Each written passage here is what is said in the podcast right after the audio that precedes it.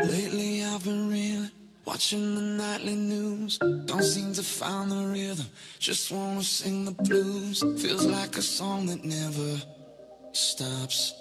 Feels like it's never gonna. Gotta get that fire, fire back in my bones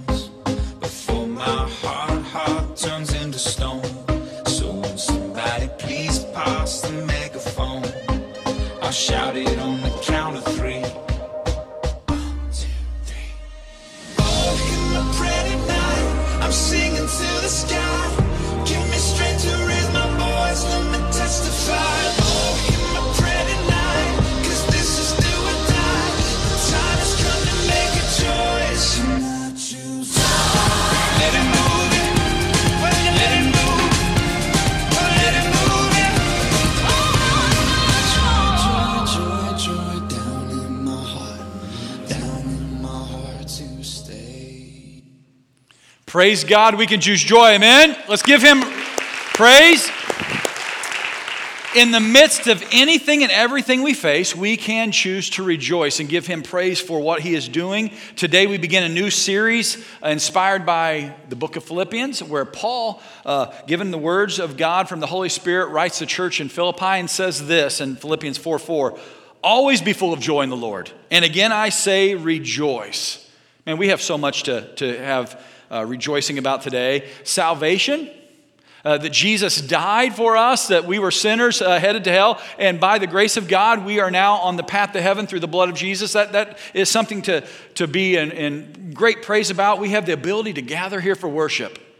And while that may come and go at times, we're so glad you're online. Uh, while, while we have uh, uh, such a great praise of God for the ability to support one another and uh, spur one another on, we also are blessed until He returns. And we have so much to be thankful for. Some specific things to be thankful for. I, w- I just want to remind you last Sunday we finished up three years of the Gospel Project. And the Gospel Project was a Christian education focus in Sunday school and other places where the entire church, from birth all the way through the oldest group, uh, went through the Bible from Genesis to Revelation, looking at how the redemptive, the redemptive plan of God is alive in the good news. Let's praise God for that journey we went on there. Today, many of our Sunday school uh, groups started new journeys together. Our, our children's ministry this morning is starting a new curriculum called Orange, and we're excited about that. We believe your children, your grandchildren, the young people of our church are going to come alive with practical truth from God's word to put in their hearts and put into practice. And that's, that's tremendous. God is doing some new and fresh things. Uh, for a while, it seemed like it's been a long time coming, but we're getting into the next few weeks to launching a lot of these things, and we want you to know about them. One of them, alongside of Orange, is our fall program on Wednesday night. We'll begin September 15th. There are going to be four adult classes that you can join, and they will uh, go on at different times. The first one is this a foundations class where you can come to a smaller group and study some core truths of what we believe. Uh, you're, you're invited to join there. There's going to be a class that's called Financial Peace, where you can learn uh, fundamentals of biblical truths about finance and, and some practical advice of this world of, of how just to handle finances well. There's going to be a class on spiritual parenting, and you'll hear a little bit more about that in a minute, but that'll uh, be a 12 week class. If you want to be a better spiritual parent or grandparent, man, sign up for that class. There's also going to be a class that will be led by the preacher from the previous Sunday, where we're going to dive into God's Word in the sermon to a deeper level. Uh, we're going to uh, discuss some things, how we can apply that. We're going to pray together. We're sharing communion. And it's going to kind of be a hybrid between a, a Bible study and a worship service. So you can get involved in all those on Wednesday night. Uh, another thing that you can join us in next Sunday is called, uh, alongside the spiritual parenting class, is preparing for adolescence. If you are a parent of a child between 9 and 12, this is the perfect spot for this class. It's next Sunday night, and Andrea Andrus, our family life pastor, is going to be sharing some really great advice, some, some practical tools from God's Word on how to disciple your children who are becoming teenagers. I wish I had that class because right now I have four teenagers. Teenage boys, I have yet to take that class, but that is also a part of what we call Faith Path. Uh, today is the first day you can see this. There's a, a parent hub just right across from the children's check in. It will tell you different faith paths that are happening with parenting uh, right now in our church. The first one is that next Sunday, and then on Wednesday nights uh, through the fall. Get signed up for those. Talk to Andrea if you would want to be a parent to get plugged into one of those. It, it's really going to change us from being a church that really grows our students and children just by maybe what we do at church, but what we do at church and at home. It brings those two worlds together as one for the sake of our kids and our families. Also, on Wednesday night, it's the last announcement. On the 15th, we start a kids program again. For kindergarten through the fifth grade, it's going to be called Kids Club. For years, we've called that station, uh, but we've changed that to Kids Club. And then Kids Choir is now also going to take place if your children want to be involved in the Kids Choir. Get them plugged in on Wednesday nights. See Tiffany or Michelle for that. If you are a parent in one of those classes or working on Wednesday night, there's a place for your younger child as well, where they'll be cared for and taught some biblical truth on Wednesday nights from 6:30 to 7:30. If you missed last week, Ben talked real quickly. There's not going to be a slide, but the student ministry is going to have their small groups on Wednesday night, and their big programming is going to be Sunday night. So see Ben if you have a teenager for that. But the elders and I and the staff are excited that God is doing some new things, more than I can even share right now. God is going to provide hope to some people we don't even know yet, I believe, this fall and winter. Amen? God is, God is doing some things that, that are going to be a reminder that He's in control. And it starts today for you, I hope. Right now, this may not just be your sign, this is how you look, how you feel. I don't know if anybody can relate to that. You're going to hear a little bit of testimony in the, uh, the message today. On Monday morning, this, I felt more like that than I look today. Hey, what's going on, God? What, what are you doing these things? What's going on? And I believe our church needs the hope of Jesus now as much as ever. The world needs the hope of Jesus. A couple months ago, I planned a sermon series for September that was going to, to really focus on the comeback spiritually and physically of the church. And right now, the climate we're in, I chose uh, not to go there. Whether you're here or online, I want each of you to hear this message from Philippians today that, that reminds us that we can have joy no matter what we face, no matter what the world is saying. So here's the big idea joy is a choice. Happiness is often what happens to us whether it's something good or something great. We feel happy for a moment, but joy is a choice no matter what you experience. No matter if this is how you feel or you feel like a brand new person today, whether your pockets are full of cash or you're flat broke, joy is a choice that we can have through Jesus. Some of you are thinking right now, it's impossible for me to be happy, let alone be joyful. Please hear me. I'm not encouraging any of you to think that this is a happy season for some of you. Some, for some of you, this season stinks. It's rough. It may even be depressing, but that does not mean the devil of the world or your life has to rob you of joy. And Paul commands us to rejoice. And you may be thinking, well, sure, it's easy for Paul. He met Jesus face to face. He's going to be joyful all the time. He's in a happy situation in life. Wrong. When Paul writes this book of Philippians, which is a letter to the church in Philippi, he's in prison. He's chained uh, to a prison guard awaiting trial and possibly death. It, his life is not easy, and yet he says again and again, rejoice. So let's do a look at a little context before the content. This letter to the church in Philippi was written by Paul, who used to be known as Saul.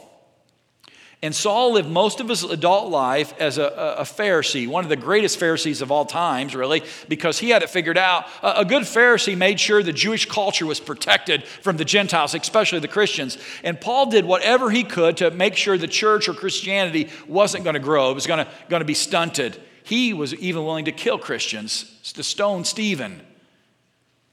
This was who Saul was. He, he was committed to keeping down the church until he met Jesus, and then he changed and he became a missionary and did whatever he could to help the church grow. He became an evangelist.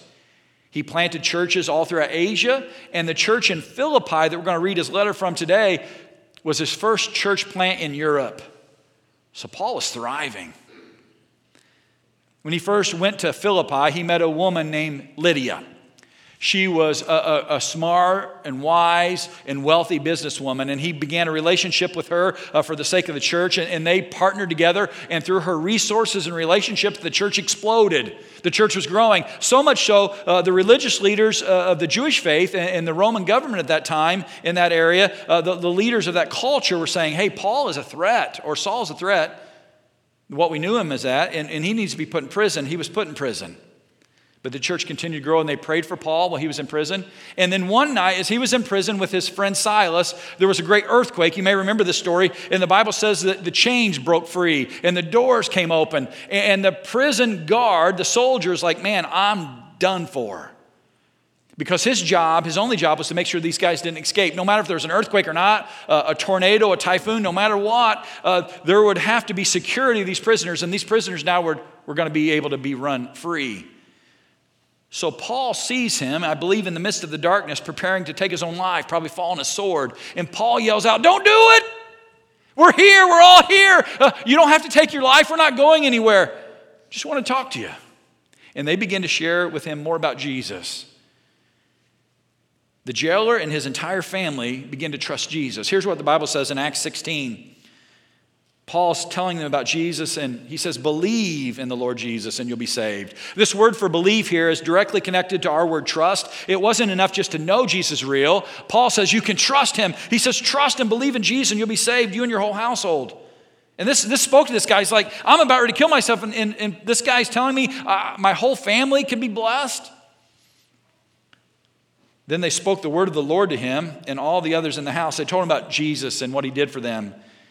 At that hour of the night, the jailer took them and washed their wounds. Then immediately he and, his, and all of his household were baptized. Guys, this gives great evidence right now. And I know I'm not Paul, but, but if you know today that Jesus is your Savior, He died for you uh, on the cross, His blood was shed for the, for the forgiveness of your sins, and He has been raised to a new life and He's on the throne. If you believe that and trust in Him, you can and should be baptized today.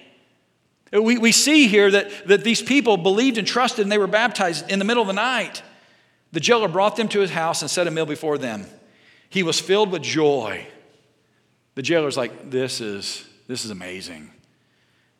Just a couple hours ago, I was going to kill myself, and now my whole family has hope because they had come to believe in God, he and his whole household. So picture this. I tell you that backstory because Lydia and all the people they brought to church, and the jailer and his household and his buddies, they are the people that Paul is now writing as he's now in prison again. See, Paul went on from Philippi to plant more churches. And the churches kept growing, and people began to be more frustrated with Paul. So he winds up in jail again, and they're just saying, Paul, quit, quit promoting Christ, uh, just be a good Roman citizen.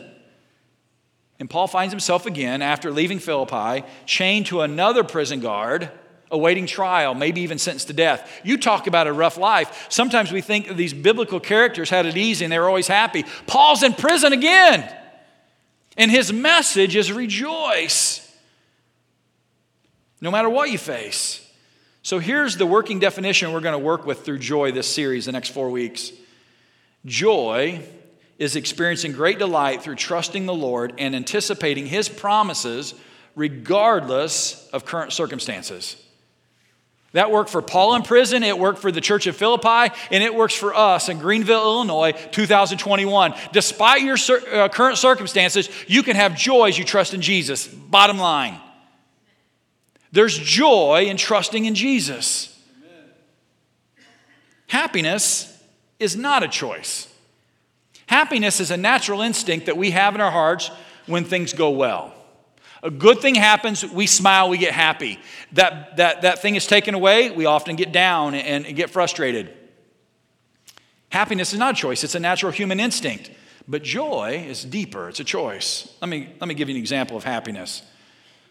I was able to announce to Dee this morning at first service that, I mean, it's a big deal. We applied as elders for a, uh, a trip for Dee to go uh, to Hawaii for a week of retreat and a week of training. And I was able to announce that to Dee this morning. And you should have seen his face light up. He was, he was ready to leave in the middle of service. I mean, it, it created some happiness. And then I broke the news to him. Dee was another um, bad um, he was another like uh, example of a bad illustration because it was not true. And the happiness faded away just as quick as it came. I, wonder how many times you have that moment. Man, on football yesterday, it was that moment where the kid is running and it was in the rain, and all of a sudden we think it's a touchdown, and then all of a sudden the football's loose, and your heart goes from uh, jubilation because there's going to be a score to chaos because the football's bouncing around the field. Or maybe it's because you thought you were going to get a promotion, all of a sudden you got laid off. Or you thought you were going to go on a 25th anniversary and your spouse says, I don't even love you anymore. And happiness is gone. Or a report from a doctor that has nothing to do with happiness. But I want you to know, as we see in this text, we're going to see that we can choose joy, and no matter what's before us, uh, no matter our circumstances, in Jesus, we can rejoice. Eric already read it and did a great job. But we got to look to Jesus to have the right perspective. Here's what the Hebrews writer says in Hebrews 12 2 fixing our eyes on Jesus, focusing on Him, the pioneer and perfecter of faith. For the joy set before him, he endured the cross, scorning its shame, and sat down at the right hand of God at the throne of God. Some people think, well, everything was happy for Jesus. This scripture uh, gives us insight. There was nothing happy about the cross. Uh, notice what it says He endured it. Just talk to somebody about running cross country. Well, I ran cross country. There was very little happy about it. You endure it, but you know there's a blessing in, in, competition. There's a blessing in potential victory. There's a blessing in the benefit of your body. But during the race, there was no fun for me. And that is magnified tremendously in the cross. And the Word of God lets us see this that Jesus, being fully human, did not find the cross to be anything of happiness. But he saw the joy that was coming for what he was doing for us on the cross and through the cross and through his resurrection. It says he endured it for the joy set before him, scorning its shame. Uh, that means he, he, he, he despised it. And yet he participated in because of what was to come. In much the same way, Paul is in prison for the sake of the gospel. And there was no happiness in prison. And yet, Paul says, I rejoice because I know what God is doing through the church and through my testimony. I wonder what you've got in your life. There's not a cross in your life right now. Uh, uh however, Jesus says, bear your own cross, it, it, but it's not a literal cross. I wonder what you're going through right now that feels so rough and so frustrating that you need to be reminded of joy. Paul's going to tell us how to seek that joy. As he writes in the book of Philippians, you can turn there to Philippians chapter 1. He's going to give us some really practical things today. This is why I'm excited about this message. There's going to be three practical things that you can put into your life and practice to help you with joy. He gives a basic introduction here. He says, Hey, it's Paul writing this letter, where, where he's at. And then he tells him this in Philippians 1, verse 3. He says, I thank my God every time I remember you.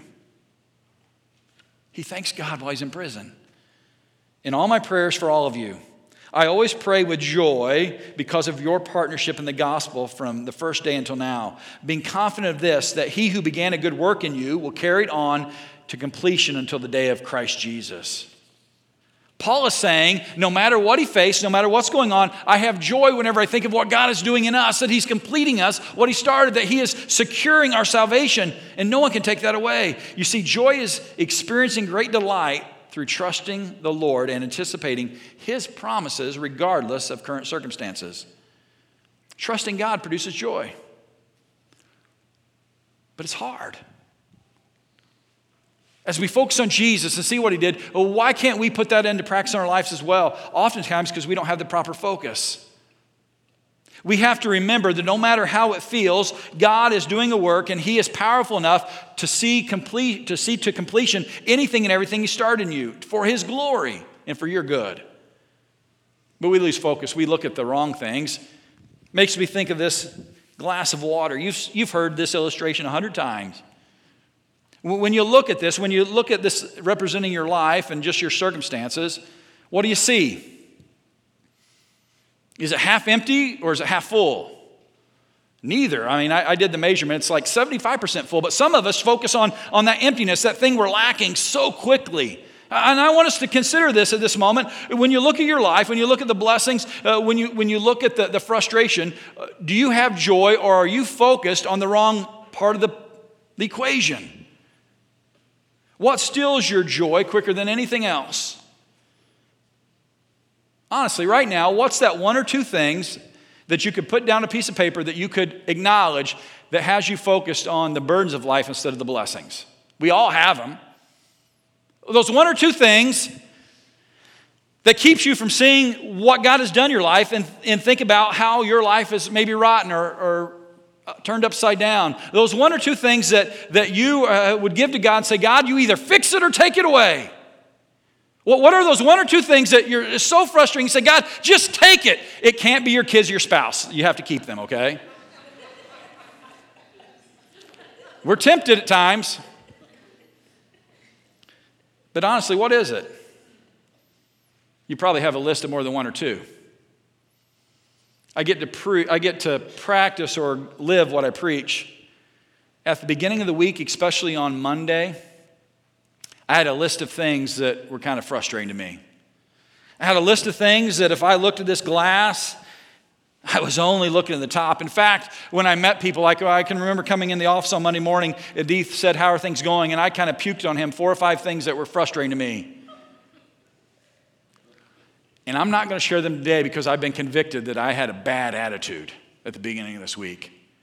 Oh, woe is me. Things aren't going my way. I don't know what to do on this or that. This isn't going so well. In about every major category, there was something that was messed up, but it was only four or five things, and I was sharing it with others. I wonder if you ever get in that point where, where you're so focused on, on the crud, you can't see the blessing. How do we refocus? What, what, what, what allows us to choose joy? It has a lot to do with trusting Jesus, but Paul gives us three things here in this text that you can apply. In fact, I believe if you could even just grab a hold of one of these and hold on tight and apply it, it will change your life. The first is this make a choice to be grateful. He says in Philippians 1 3, I thank my God every time. You're like, well, how often does he really thank God? All the time, every time. In fact, in uh, 1 Thessalonians, another uh, letter he wrote, he says, I give thanks in all circumstances. Paul says, no matter what my life circumstances are, I give thanks. In these things, in these things, in all things, in everything, I give thanks. Boy, that changes your attitude. Choose to give thanks will put you in a perspective of joy. Not always of happiness, but, but of joy.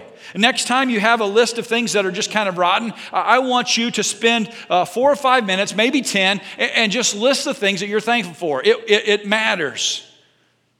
I, I told you this week my, my list started out with just some things that were, that were rough, that were frustrating. And I was convicted of this as I began to work on my message. And I took a moment, took a, a, a post it note, and I just took about five or six minutes and wrote down as all the things came to my mind. The obvious things and the not so obvious things that began to flow. And, and praise God in that moment as I, as I sat down to do that, my mind did not get distracted by the things of frustration. And, and I wrote think, down things like this I praise God for my, sal, uh, my salvation in Jesus Christ, that I am forgiven and made right with God. I thank God for the Holy Spirit. I thank God for His Word. I thank, I thank God uh, for my, my wife Tiffany, my boys Dawson, Deacon, Declan, and Drake, and my daughter Daly. I thank God for my church family, the elders. I wrote this down. I thank God for the staff. I thank God for you, my brothers, sisters in Christ. I thank God for my house, my food. And then, and then I thank God for food again. I don't know, I was hungry at that time. Then I thank God for living in a place like uh, Bond County, Greenville specifically, Illinois. It's a great place, Illinois, as much as uh, we, we pick on it sometimes. Illinois is a good place. I thank God for the United States of America. And so many people, in, in reflecting uh, on this week we're coming into, that labored hard to build it up and to make it what it is. I thank God, and I went on for another three minutes and just little things. Thank God for athletics and automobiles. And the list kept going on and on. I hope you get the point. And you know, something amazing happened? My attitude changed. I got a better attitude. Did I still have a list of three or four things that were frustrating? I did, but I wasn't focused on them. And I caught myself when I began to complain and share those things. And I tried to begin to live with the staff and my family and other people I came into contact with that I'm blessed because my list of blessing far outweighs the list of burdens. And even if it doesn't, we still can rejoice. You may have a list of, of, of, burdens that are heavy, and only one blessing today that Jesus Christ, your Savior, and again, I would say rejoice. It's all about perspective, what we're looking at. And then I realized the staff was in a similar place that I was as a, as a whole. I don't know if each individual one was, but I sensed tension. I don't know if you know what's been going on in Illinois this week. We had a lot of questions. Hey, what are we going to do? What are we not going to do? How are we going to handle this? And some of the staff felt pressure of that as, as, as questions came to them from a lot of different ways. And I sense that because when we get frustrated, guess who we take it out on? The people we're with the most. So the staff started being short with one another a little bit, some in fun and some in, in anxiousness. And so, as we headed into staff meeting, I just put a challenge before them. I said, I want you to give thanks for, in one way, for each person on staff, and in one way for Jesus. And we did this working document online, and we filled up a page of just things we are thankful for one another and Jesus. And then we shared in communion. And you know what happened? Our attitude got better. We need to have a culture of thanksgiving. I want to challenge you in your homes and your families, have a culture of thanksgiving. Give thanks for the things you're blessed with. When you're driving your car and there's time to kill, instead of just flipping through the radio stations like we're tempted to do, instead of talking about nothing, uh, instead, of, uh, instead of just daydreaming, spend some time just saying, hey, guys, aren't we blessed? And give thanks for this and that. Acknowledge the crops that we've been blessed with this year. This may be the best harvest we've ever had. Give thanks to God for that. That doesn't happen automatically. He's got to send the rain, He's got to send all the right things. Give thanks for uh, things you see, give thanks for things you don't see. When you go to bed at night, if you're still tucking your kids in or, or addressing them before to go to bed, say, just let them know you're thankful for something and let them uh, challenge them to say they're thankful for something. Before you eat a meal, spend some time being thankful. If, if Paul can do it, so can we. Maybe try this. This is, this is a big challenge. Follow Paul's example and write a letter or a note and put it in the mail to someone you care about that you're thankful for and just say, hey, I am thankful for this about you. It will bring joy to them and to you, I promise. You're like, well, I've not done that for a while. Try it. Maybe send a text or an email, or, or even do this go up to somebody, say, Scott, I am so thankful that you have been an educator in Greenville for so many years. You've impacted so many students. I'm thankful for you. That gives joy to me and to Scott. Find someone and spend a, uh, someone each day and let them know you're thankful for them. And you know what happens? A right perspective, joy. Make a choice to be grateful and choose joy. Make a choice also to pray. We see it in the text. Look what it says. In all my prayers for all of you, I always pray with joy Paul's a stud. He says, I'm just, I'm, I'm looking at the good things. I'm having joy because of what I see happening. Because of your partnership in the gospel from the first day until now, think about people that you're in relationship with uh, for the sake of Christ and say, I'm praying for you, and it gives me joy to know that we're partners in this, that we're in a relationship. Another place in Scripture, Paul says, I pray without ceasing. He is telling us to choose to pray for our partners in the gospel. You can say this a little simpler pray for your brothers and sisters, pray for your church family. Pray for that pastor that helped lead you to Christ. Pray for, pray for that person who, who took the time to pray with you and, and to, to share Jesus with you or to teach you a lesson. Pray for that person, they'll be encouraged. See, one of the greatest remedies for sadness, being down in the dumps, hey, pay attention to this. One of the greatest remedies for just being down or depressed that, that's, that is a, a word that is real. Depression is real. One of the greatest remedies for depression, if you want to know, is not a pill, a pill, it's not counseling, it is praying for others. Because it gets your mind off of your own problems and it pursues God and His power and it affects them and it affects you. It is difficult to stay down when you're lifting others up in prayer. Think about that. It is difficult to stay down when you're lifting others up in prayer. So, next time you're feeling sorry for yourself, pray for someone and lift them up. If you're like me, it's possible to have a down day.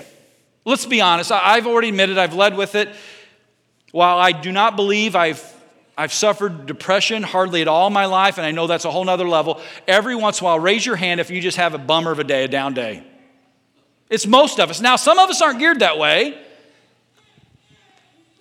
But it's possible to have a down day. What you can do is begin to pray for others. There was a, time in life I was having a pretty bummer of a day. I was feeling sorry for myself. it was like the best of times and the worst of times. Ministry in Herscher was growing. We, we'd been serving there for a few years. The church had doubled, and then it doubled again. And um, I, for the first time after about three years, I was back on staff alone. No other person was on staff. I was the only full time uh, pastor. Our youth minister, uh, during a time of great growth, had, had really grown, and he went away to his home church to be a preacher there. So I'm in my office on Monday morning after he resigns, trying to find uh, and make connections to, hey, let's bring another youth pastor in. And I was feeling sorry for myself. I was like, God, I'm doing all that I can. I can't carry this load all by myself. And I started to have a pity party for Tyson. Anybody ever had a pity party? It's like, God, I can't do this. He already knew that. And I started complaining about being all alone and feeling sorry for myself and realizing while the church was growing, God, why would you ever leave me to do all this by myself? Because it wasn't about me, anyways. And yet I complained for about an hour in my office by myself. And then God told me, snap out of it. And I put a CD in of Casting Crowns. My favorite CD of that time. I still love the band. And there was a song where it talks about if we're the church, what are we going to do? And it hit me hard that we're going to be praying. And in prayer, we, we pursue God's power, and we're going to be praying for others. And what I began to do is pray for my partners. The elders of the church, they were feeling very similar I was. Uh, my wife, and I prayed for the, the church in Herscher. And then I, I thought, man, we just can't pray about this church. I need to pray for my partners other places. And in central Illinois, you know what is norm? Is for a pastor to be alone in church. So I started praying for the other pastors in my region that I knew that were feeling probably like me all alone on Monday morning. I was like, man, I need to encourage one, uh, encourage one of these guys. So I prayed for this guy and I called him and I got him on the phone. I said, I just want you to know I'm praying for you. I know you're doing a good job, but sometimes you feel like you're alone. And I prayed with him and he said, thank you. It had been months, if not over a year, since someone had ever prayed with him or for him. And it gave him joy that someone was praying.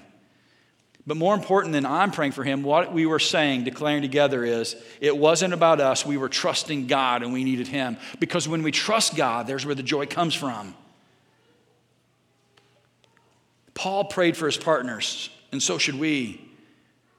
I would encourage you to pray for your partners in ministry. Uh, I'm going to make a habit of this right now. I'm going to continue to pray. And not that I've not been doing this, but it's going to be a daily thing right now as we focus on joy. Instead of getting down, I'm going to pray for the elders and the staff and our ministry team leaders and you, my brothers and sisters in Christ, that we would go out from this place. This is not what this is about. As we go out, we would have joy, and that's what's going to attract people to Jesus. Not to say, well, man, things are tough. Nobody's coming to church. We got these decisions, this, this division, and, and, instead of praying for your elders, you know what sometimes we're tempted to do is second guess them. Let me give you a challenge. Next time before you guess or second guess what the elders have done, take a moment and pray for them and see if it doesn't get you a different perspective. And then after you prayed for them, give them a call up and say, What are you doing? All right? But before you lay into them or ask them questions and, and give an opinion, do what Paul did and pray for them. And joy will come. I don't know what type of crud is going on in your life right now. Some of you do, some of you I can guess. But if you have things that are taking your eyes away from the blessings to be thankful, Whatever's happening here may be in your life right now to take you to a position to pray and trust in God like you've never done. And even in the midst of your hardest moments, in your most tragic turmoil, God is saying, Trust me and I'll give you joy. Trust me and I'll give you joy. Because you've been doing it on your own for a while and you're doing pretty good and you've accomplished this or that, but that will just lead to happiness. Real joy comes from Jesus, so trust Him no matter what and pray about it. Joy is experiencing great delight through trusting the Lord and anticipating His promises, regardless of your current circumstances. Bottom line is trusting God produces joy. So pray about it. One more thing that Paul tells us to do here, and I, this gets me fired up make a choice to be confident in Christ. Look what he says. He's just told us to be grateful and to pray, and then he says, hey, being confident of this, that he who began a good work in you will carry it on to the day of completion until the day of Christ Jesus. He's saying God is going to fulfill in you what He started until Christ returns. Look what He says in Romans 12 12. Rejoice in our confident hope. Be patient in trouble and keep on praying. See, rejoice that we have a confident hope. Our hope in Christ is not something that's wishful thinking. Our hope in Christ is for sure, it's certain. He will return one day, and those that are trusting in Him, are committed to Him, will go to be with Him forever. That is our confident hope. So choose to be confident in Christ until He comes again. Because He's going to complete what He started because you're valuable enough for him to complete what he started in you. He's, he's made it all possible. He's not going to stop now. He's going to see it through to completion. How many of you are though like me? This is hard for us to process that he's always going to complete what he started. How many of you are like me that it's possible on any given day you'll start something and then not see it through to complete it? Anybody like start a book, chapter 2, you're like, that's not for me. Maybe you start a project in your house and then you start another one and another one, and there's three projects behind you that are. If you're like that, we can, we can relate as humans that we don't see things through to completion. But that's not God.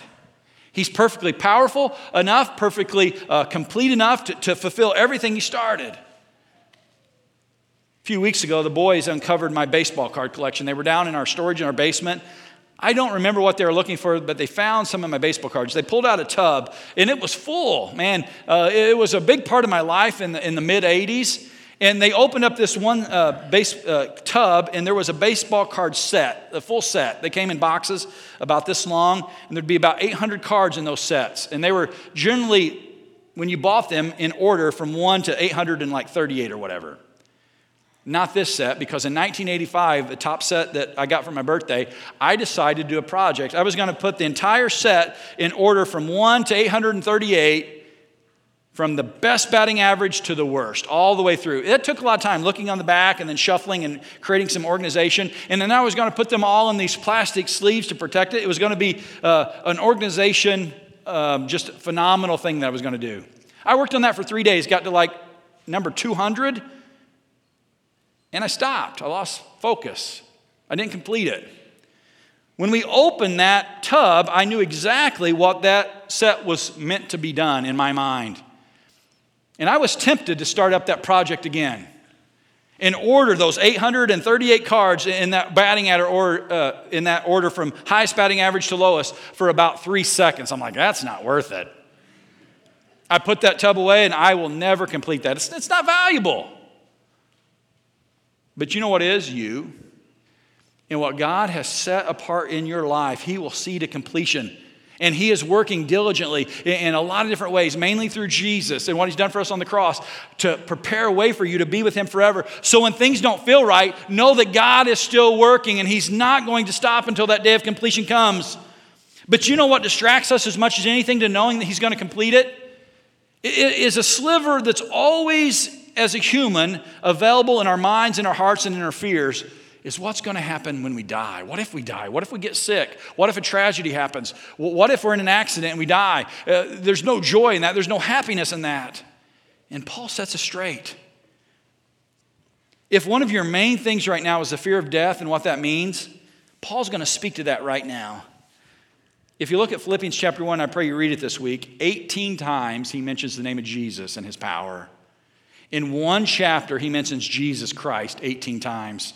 He's setting the stage that Jesus, the one who died and came back to life, has the uh, power over even death, and he's wanting us to focus on that power. And here's what he says at the end of chapter 1. He's talking about Jesus. He says, Yes, I will continue to rejoice. He, he, he says it again. For I know that through your prayers and God's provision of the Spirit of Jesus Christ, what has happened to me will turn out for my deliverance. I eagerly expect and hope that I will in no way be ashamed, but will have sufficient courage so that now, as always, Christ will be exalted in my body, whether by life or by death. For to me, to live is Christ, and to die is gain. He says, To live is for Christ, and to die is even better. One of the greatest thieves right now in our culture and many people's mind is this fear of death. And what if this happens? What if we're overwhelmed by death? What if, what if sickness and stuff comes so much where, where our family's destroyed? Paul says we're going to live for Christ, and if we die, it's even better. So live and know that joy comes. Does that mean we're reckless? Absolutely not. But it means we don't live in fear. And we know if we choose Jesus, joy will come, even when happiness is nowhere to be found. This week, I didn't share this first service, but my cousin died. I was preaching about four months ago, and I saw him in the back window. I didn't even know he was going to be here. He's living in Colorado. I haven't seen him for 10 years probably. His name's Buster. He died this week of a massive stroke. His funeral is this coming week.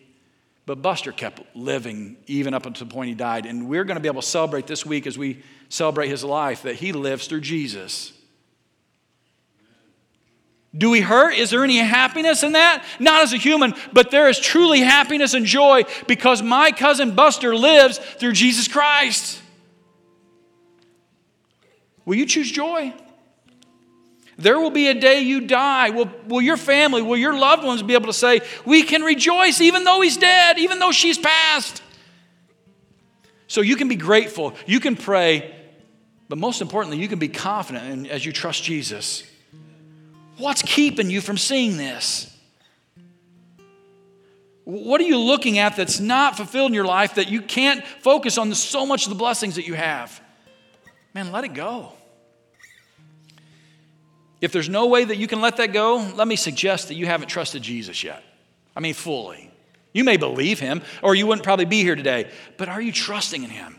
There is no joy apart from trusting in Jesus. So we're going to sing a song right now. There's another in the fire. It's a great story about three men that were put in a fire and there was no happiness at all Shadrach, Meshach, and Abednego. And they're in this fire being tortured for their faith, and all of a sudden they look over there and there's one that appears to be the Son of Man. It is very possible that it was Jesus himself. And as they looked at him, in the midst of that unhappy moment, can you not imagine the joy they felt to know that they weren't alone? And they weren't being burned up, they weren't being consumed. And even if they face death, even if they die, their eternity is with Him. Would you stand with me as we sing? Father in heaven, I pray that if someone is facing death, if someone is being distracted by the junk of this world, that they see that Jesus is right there with us and that we can have joy even when there's no happiness to be found. Father, if someone here needs to declare their trust in Jesus and be baptized today, let us follow the example of the jailer and make that happen right here, right now. We put this in your hands. Lead us by your Holy Spirit. In Jesus' name, amen.